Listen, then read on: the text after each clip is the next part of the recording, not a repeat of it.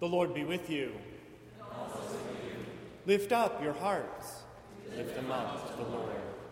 We greet you once again here in the nave of Marsh Chapel on this temperate Sunday morning amidst heat waves here in Boston. My name is Brother Larry Whitney. I have the privilege of serving as University Chaplain for Community Life here at Marsh Chapel, and I bear greetings on behalf of our Dean, the Reverend Dr. Robert Allen Hill, as he is away in these summer months but looks forward to being again with us next Sunday. We continue our National Summer Preacher Series this Sunday, once again with the Reverend Dr. Stephen Chapin Garner in the pulpit. Chapin is adjunct instructor in homiletics and pastoral ministry next door at the Boston University School of Theology and senior minister at the Congregational Church of New Canaan in Connecticut. Welcome once again, whether you are here in our presence at 735 Commonwealth Avenue, listening live over the radio at WBUR 90.9 FM, or listening over internet signals at WBUR. Let us stand as we are able in the praise of God.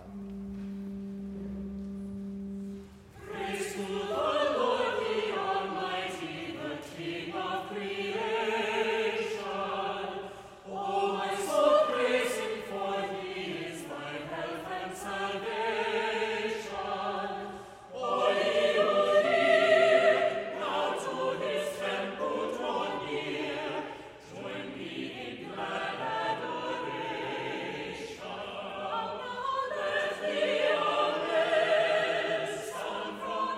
Thank you.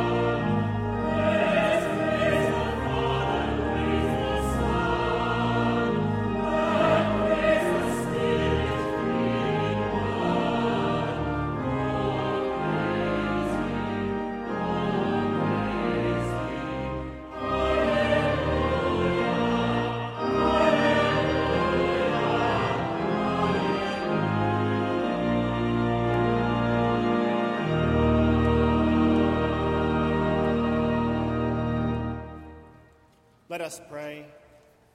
O God, the protector of all who trust in you, without whom nothing is strong, nothing is holy, increase and multiply upon us your mercy, that with you as our ruler and guide, we may so pass through things temporal, that we lose not the things eternal. Through Jesus Christ our Lord, who lives and reigns with you and the Holy Spirit, one God, forever and ever. Amen. Please be seated. As we gather this morning in our beloved community and consider the work of a wild and crazy God in a wild and crazy world, we recognize our own brokenness and the brokenness of our world, and we confess before God as the choir sings the Kyrie.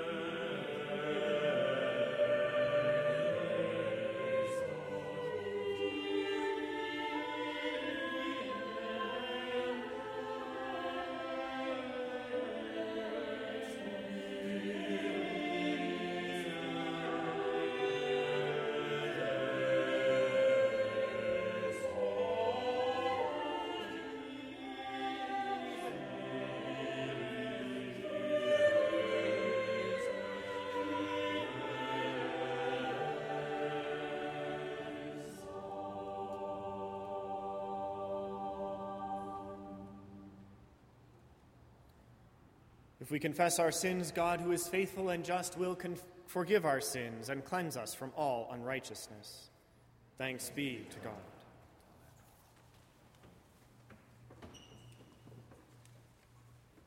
Good morning. It's good to be with you again this week.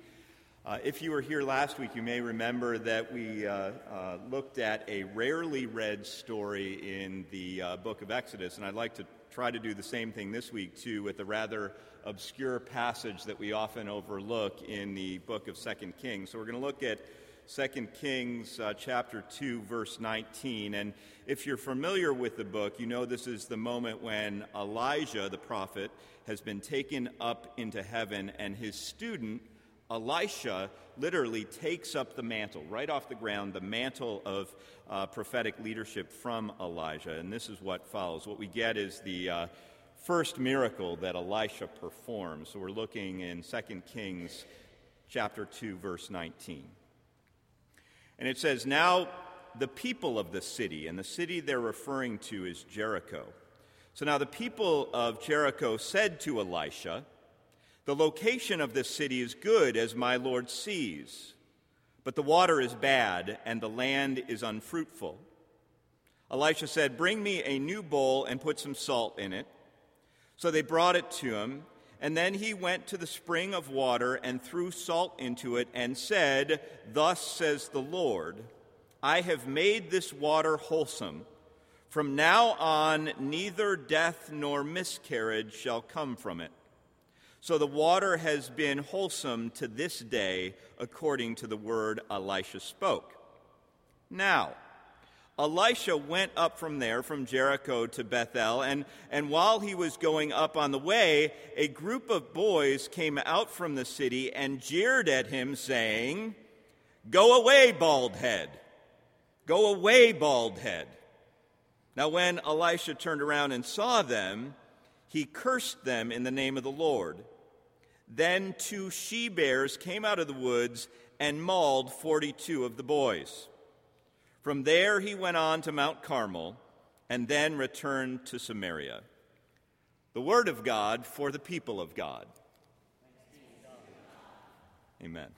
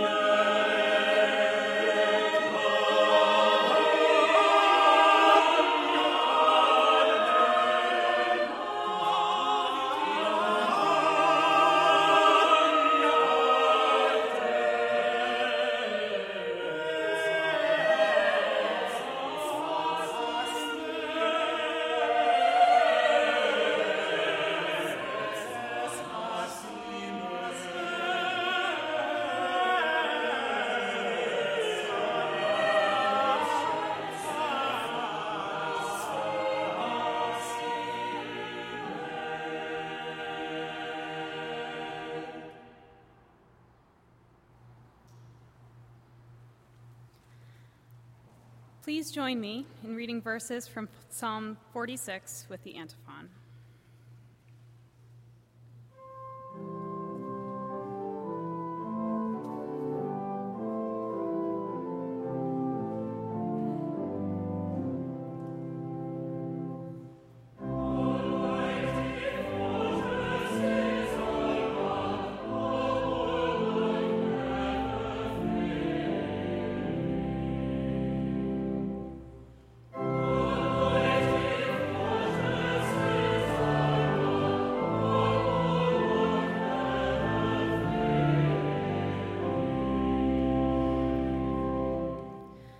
God is our refuge and strength, a very present help in trouble. Therefore we will not fear, though the earth should change, though the mountains shake in the heart of the sea, though its waters roar and foam, though the mountains tremble with its tumult. There is a river whose streams make glad the city of God, the holy habitation of the Most High. God is in the midst of the city which shall not be moved. God will help it at the dawn of the day. The nations rage, the kingdoms totter. God's voice resounds, the earth melts. The Lord of hosts is with us. The God of Jacob is our refuge. Come, behold the works of the Lord, who has wrought desolations in the earth, who makes wars cease to the end of the earth, breaks the bow, shatters the spear, and burns the shields with fire.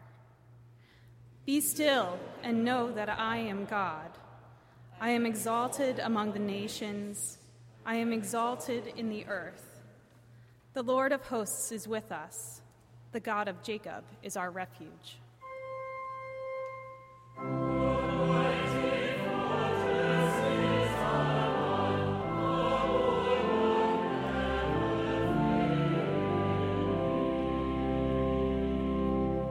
Now please rise as you are able for the singing of the Gloria Patri and the reading of the Gospel.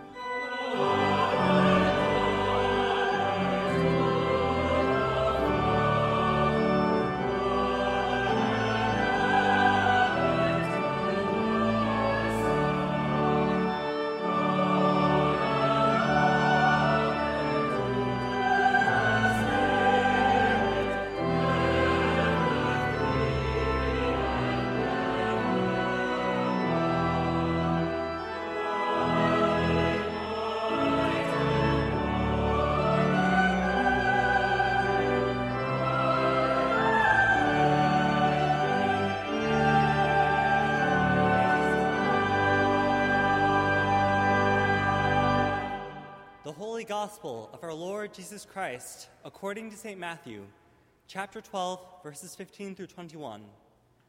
Glory to you, O Lord. When Jesus became aware of this, he departed.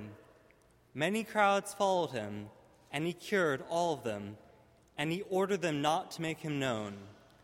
This was to fulfill what had been spoken through the prophet Isaiah.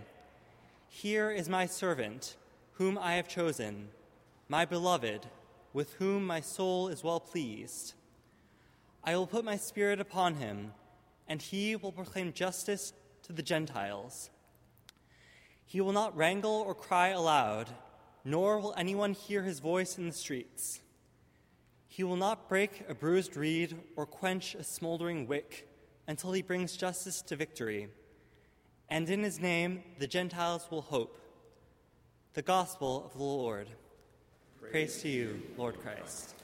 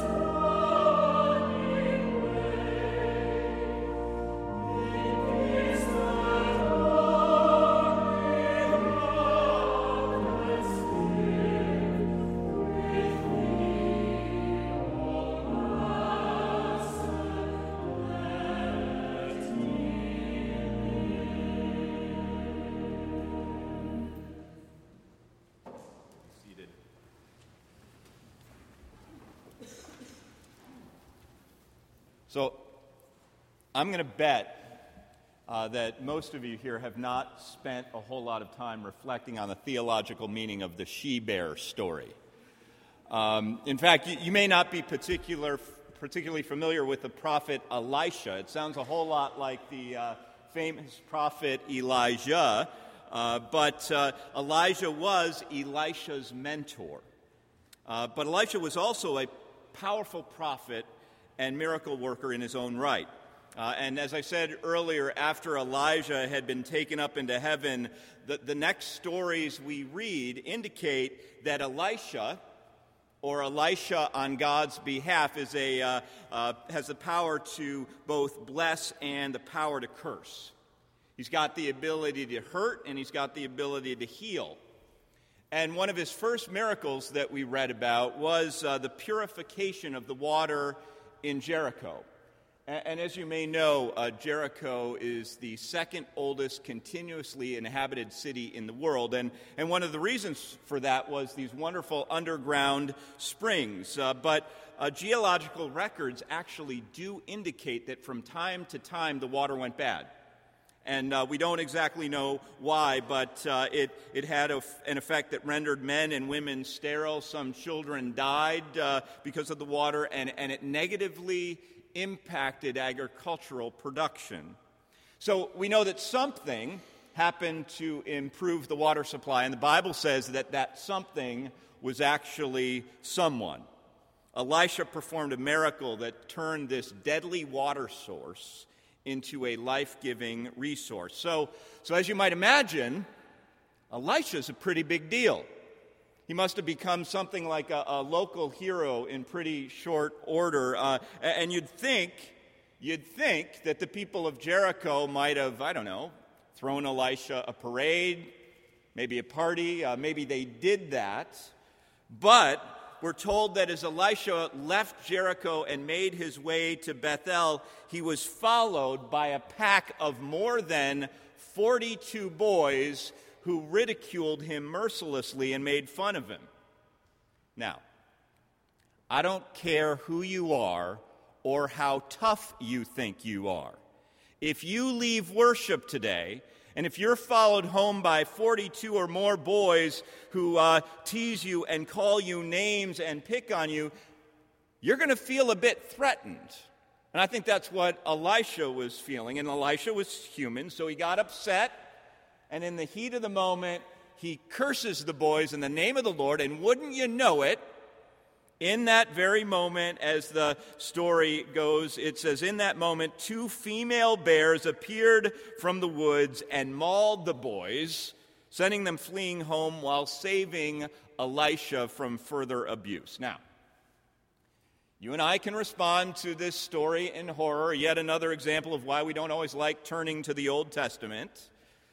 But you know, just like that kid, the situation when a kid has been bullied at school and then goes back to school with lethal intent to injure his classmates, we now take bullying seriously because we have seen too many awful consequences when people are ganged up on by others.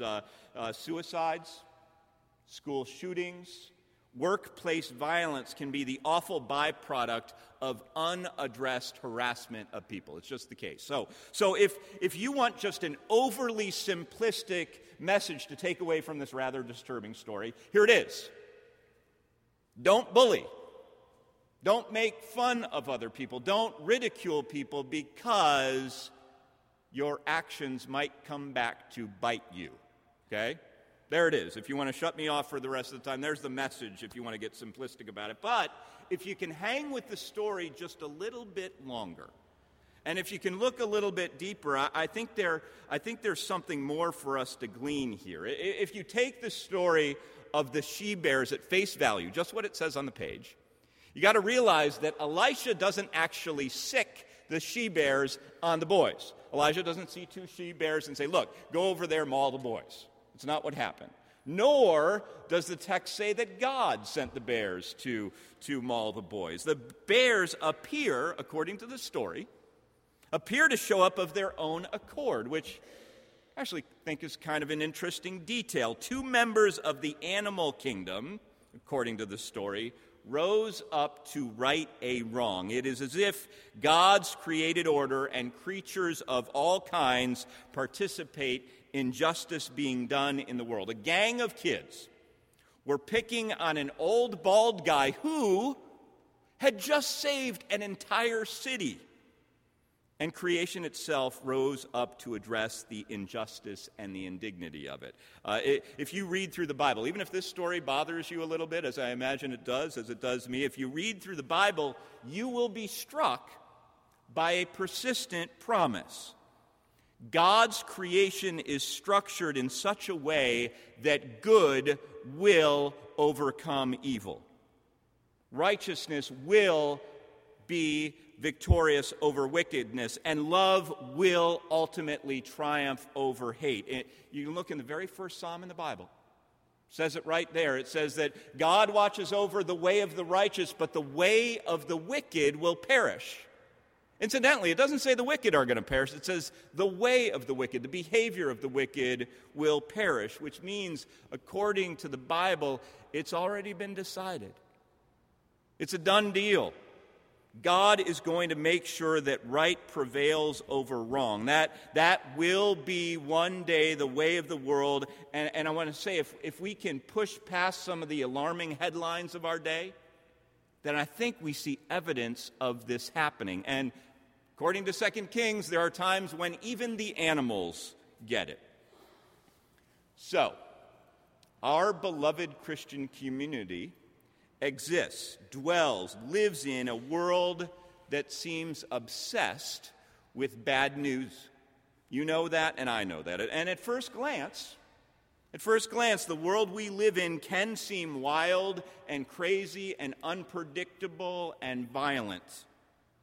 I can't tell you how many times someone has come up to me in my church and said, you know, it's never been worse than it is right now. Couldn't get worse, I don't think. Folks have said, no time in human history has it ever been as bad as the age we are in right now. And whenever I hear that, I think, really? Never been as bad as it is right now? I mean, this is a wild and crazy world where anything can happen and too many unfortunate things do. But is it this the worst it's ever been? I mean, we live in a world, I think, that is just fixated on bad news. You know, that sometimes gets blown out of proportion. But as Christians, we know this as Christians, we're supposed to be good news people. We are supposed to be hopeful people. You know, we're resurrection people, at least we try to be, who stare death itself in the face without fear because we believe, or at least try to believe, in resurrection. I mean, in an age when people seem to be convinced that things are so bad, some community has to stand up and say that is just not entirely true. I mean, there is certainly injustice and violence and poverty and gross inequity in our world. But, you know, here's the thing. From virtually every perspective, human rights, healthcare, economic stability, you name it, there has never been a time in history when humanity's wellness and well-being has been closer in hand. I don't know how many of you are New York Times readers, but if you are, you may have noticed that just earlier this month, they did a whole story on the Millennium Development Goals, which were put into place 15 years ago to draw people out of poverty. And one of the things that they referenced was that one of the targets was to cut in half the share of the world's population living in extreme poverty by this year, 2015. And the actual decline, it turns out, was far steeper. Back in 1999, when the goals were established, 47% of the people living in the developing world were living in extreme poverty. Today, 14% rank as extremely poor. Now, we got to work on that 14% and moving all of those folks to a better place, but we need to recognize that that's amazing. That's astoundingly good news. And the really good news is that the Church of Jesus Christ has been a part of that progress. The Reverend Dr. Martin Luther King Jr.'s vision of a global and beloved community, I think, is closer now than when he started preaching about it 50 years ago. Now, I want to just say that I know some of you are probably, and I do this from time to time, internally disagreeing at this moment.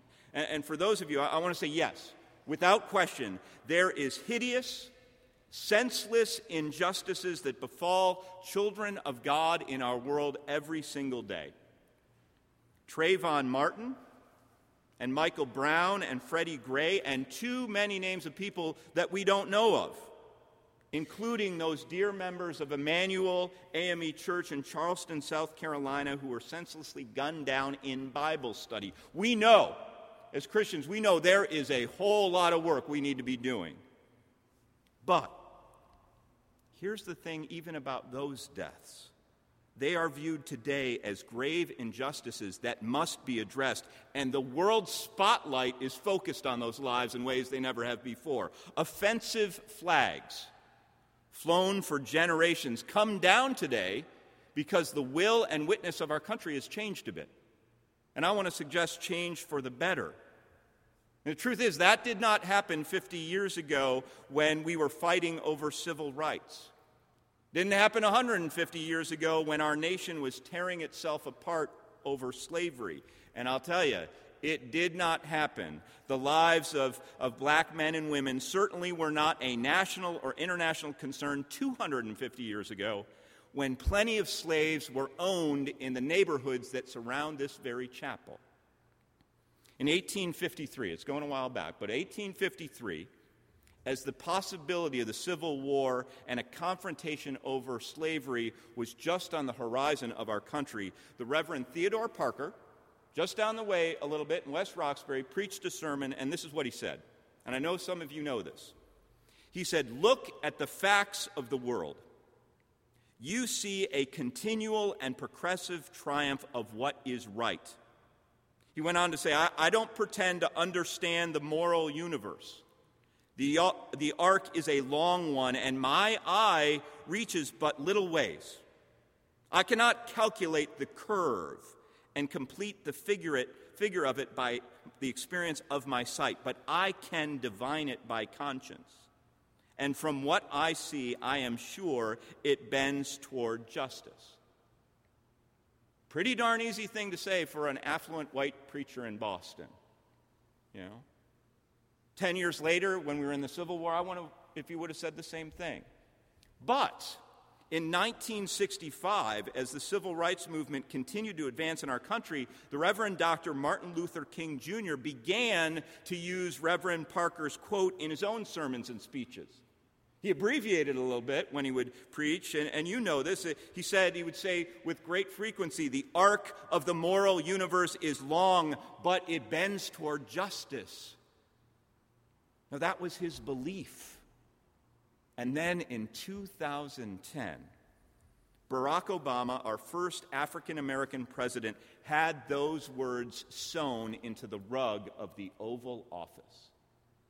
From a sermon in 1853 in Roxbury to a rug in the Oval Office. I think that's amazing. And I believe that it is evidence of the Jesus prayer we pray every single week, slowly but surely breaking into our lives and our world. Thy kingdom come, thy will be done right here on earth as we hope and believe it is in heaven. And I don't know if that's the beloved community. I don't know if that's representative of the peaceable kingdom. I don't know if we just say that maybe that's heaven and earth drawing a bit closer to one another. But life is getting better. We all know in this room, we've got a long, long, long way to go. There is still so much injustice that we need to not only speak out against, but act and address. But as Christians, this is key, as Christians, as good news people, we should also be the ones who point out the truly good work that's being done in the world, if for no other reason than the Church of Jesus Christ is part of that good work. I'm going to give you another example of this progress, at least as I see it. Look at bullying today. I mean, one thing we can agree on, Elisha, however it turned out, Elisha was getting bullied. In our little corner of the world, we have seen huge progress on bullying. I mean, maybe some of you can remember this, but when I was growing up, bullies were just people you had to endure. The kid was a bully. You just had to deal with him. In fact, the instruction I'm going to bet many of us got, because it was kind of the same, was that if you encounter a bully, the best thing to do is punch him in the mouth and hard, because bullies tend to back down when they get punched in the face in front of other people. You know, when I was in eighth grade and I entered a new school when our family moved, I entered a middle school that was terrorized by these 30 or so boys, and the instruction I received was clear. You got to learn to stick up for yourself. But here's the thing. Not everybody could do that. And if you were small and if you were weak in my school, you spent a whole lot of time shoved in your locker or deposited in a garbage can. You know, and back then, we know school administrators didn't really do all that much about bullying. They, too, thought it was just one of those experiences you had to kind of manage through. It was part of the learning process, the maturation process. Today, at least in our corner of the world, which I recognize is not representative of the entire world, but in our corner of the world is different. I mean, yes, I realize, and looking kind of from the age of our congregation, I realize, most of us don't deal with online bullying, but that's a real issue. But I've got to tell you, things have changed so much. When a kid tells an adult that they are being harassed today, the response isn't, oh, I guess you got to deal with it. The response isn't, hey, let's go down into the basement and I'll show you how to defend yourself. No, swift action's taken. I mean, I'll tell you, this is kind of a tangent. I didn't know if I was going to share this morning, but you know, in my school, some of you know, there are fights all the time. My son, who's turning 16, saw his first fight in school this year, and he came home to me and he said, "Dad, I got to be honest, I saw it. I didn't even know what was going on right away." Holy cow, that's progress. Now, I want to be clear. This is not a sermon about bullying. This isn't even a sermon about how Black Lives Matter. It is a sermon about righteousness slowly but surely gaining traction in our world. And it's about Christian communities like ours standing up in what many people believe to be a wild and crazy and dangerous world and speaking that truth. The created order and all of us in it are bending ever closer to the will and desires of God. It is happening locally, it's happening globally, and the truth is, Dr. King saw it back in 1965 when he was put in jail. And if he believed it, if he preached it, maybe we should too. See, as Christians, part of our faith is about bearing witness, being witnesses to the gospel, being witnesses to the good news. And there's no question that from certain angles, our world can seem to be wild and crazy and dangerous. But I want to suggest, and you can test this around your own experience, but I want to suggest that even knowing all the bad news we know is actually really good news. You know, in generations past, we did not know all of the grim happenings of the world. We were ignorant to so many of them. But today, anywhere in the world, if you have a cell phone with a camera on it, you can reveal the harmful and hurtful behavior you see. Now we know.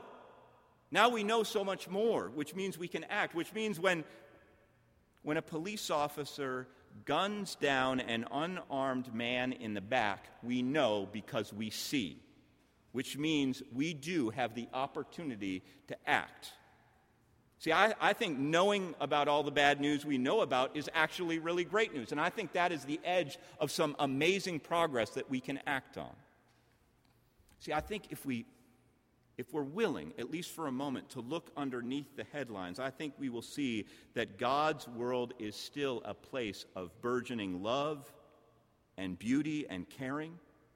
It's a world where God's purposes are slowly but surely working themselves out. And the great news is that we are part of what God is doing.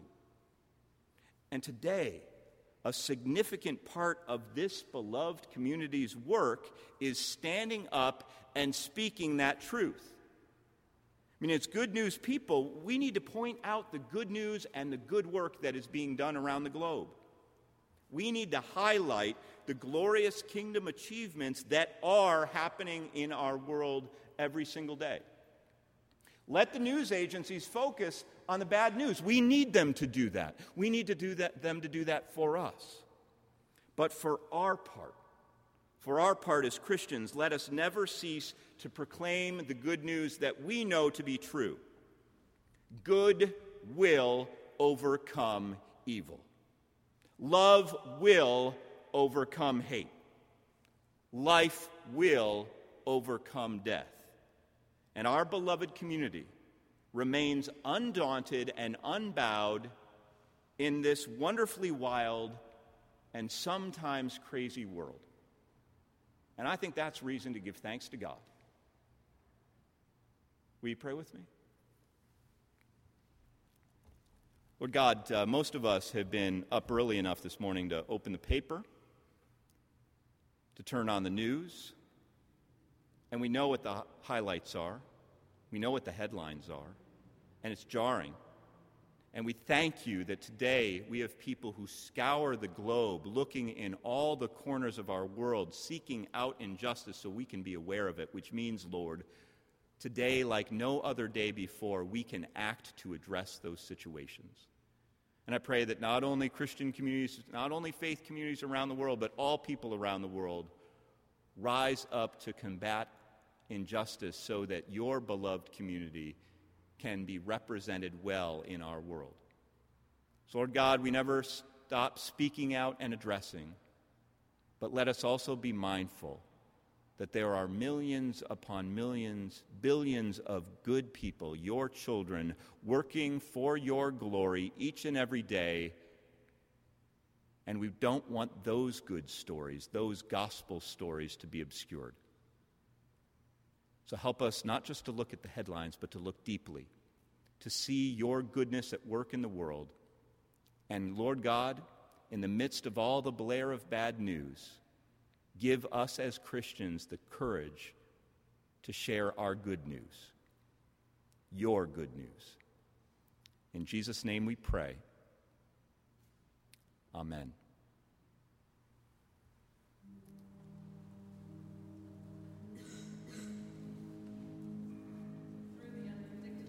Each week we gather here to pause, grow still, and hold in prayer the needs and joys and concerns of the world and of our hearts.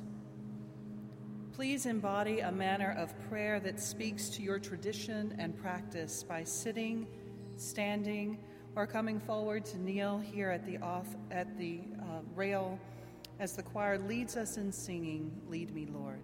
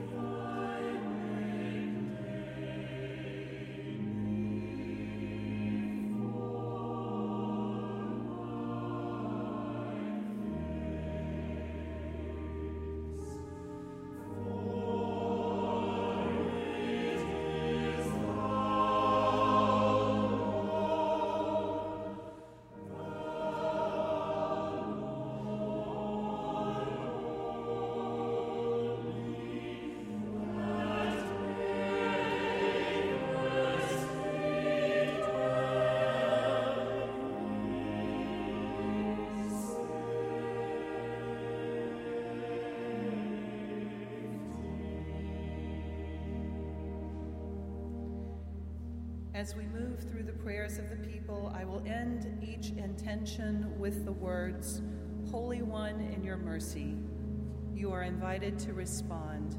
Hear our prayer." In the dailiness of living, the mundane and routine rhythms of our lives, We come bearing the yearnings and needs, the sorrows and questions of our hearts. For those seasons of liminality, the times of not knowing, the long hours of waiting. In the moments of boredom or doubt, remain steadfast with us. Holy One, in your mercy, hear our prayer.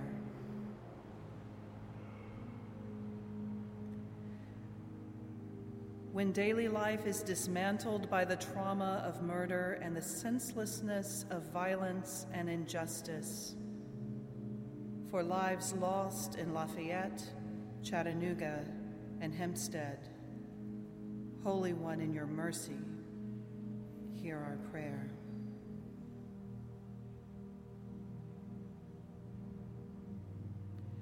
When daily life is a constant source of fear and pain, as souls afraid to go home to abuse tangled in words of love, for those enduring the scourge of bullying and shaming, for souls rejected and turned out, betrayed and ridiculed,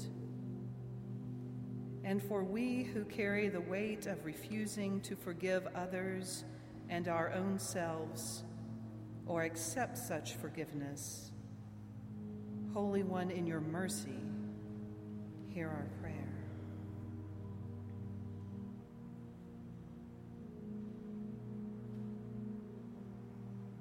When daily life holds the potential for opening boundaries and burgeoning transitions, mingled with concerns of unknowing and what may come, for our brothers and sisters in Iran, Cuba, Palestine and Israel, Greece, Turkey, Syria, and Nigeria, Holy One, in your mercy, hear our prayer.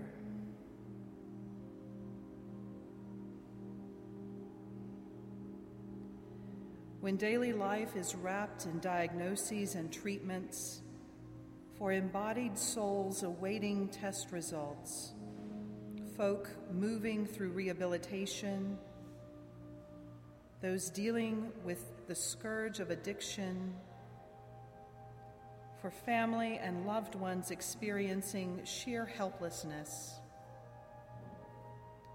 and for sisters and brothers who are held in the care of hospice, and those who love them who stand at bedsides and later at gravesides. Holy One, in your mercy, hear our prayer.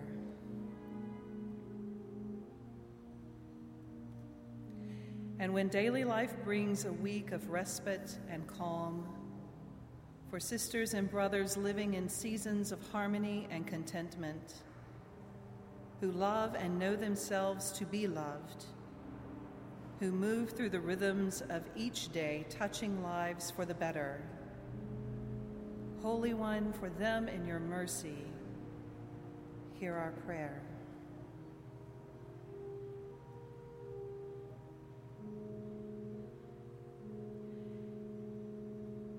And in the concerns and joys of our own hearts that we lift with the words Jesus taught us, we say, Our Father, who art in heaven, hallowed be thy name. Thy kingdom come, thy will be done, on earth as it is in heaven. Give us this day our daily bread, and forgive us our trespasses, as we forgive those who trespass against us. Lead us not into temptation, but deliver us from evil. Thine is the kingdom and the power and the glory forever. Amen.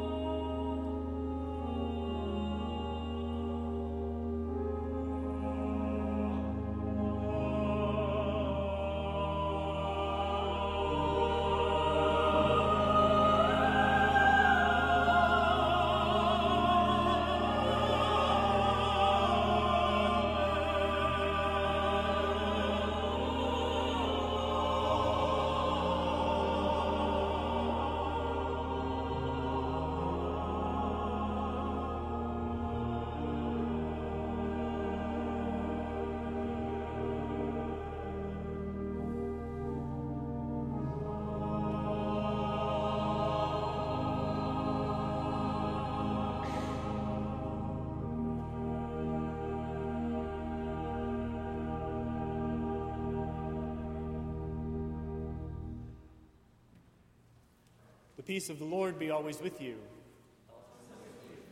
We welcome you once again here to the Nave of Marsh Chapel and invite you to participate in our ritual of friendship by putting your name and contact information in the red books found along the center aisle of each pew, passing that book along to your neighbor so that we can get to know you better and help you get to know one another better throughout the coming week. Following the service today, those who would like, and especially families with children, are invited to come down to Copley Square, where the Handel and Haydn Society will be performing Beethoven's Ninth Symphony, beginning about 12:30 this afternoon. You're invited to meet me in the narthex following the service to head down or to join us there. Our National Summer Preacher Series continues next Sunday as Dean Hill will be back with us for one Sunday and then away again for a couple more. Next Sunday is a Communion Sunday, and we will have our monthly potluck luncheon to follow. We hope to see you there.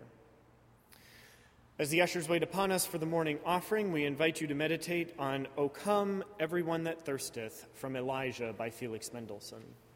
Now walk in love as Christ loves us, an offering and sacrifice to God.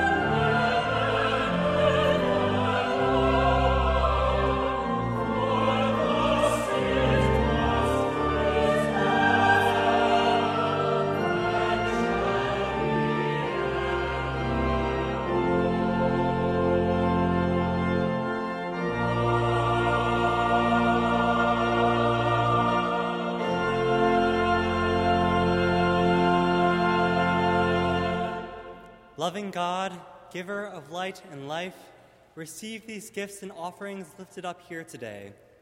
Bless them so that they may be used to serve your creation, and inspire us that we may serve others with kindness and compassion. All these things we pray in the name of your Son, Jesus Christ, and in the name of the Holy Spirit. Amen. Amen.